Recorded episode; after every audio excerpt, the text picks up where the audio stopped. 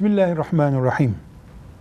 Bir insanın kazancının içinde haram karışım bulunması başka şey, o insanın %100 haram yemesi içmesi başka şey. Mesela 100.000 lirayı çalmış bir insanın kazancı yoktur aslında.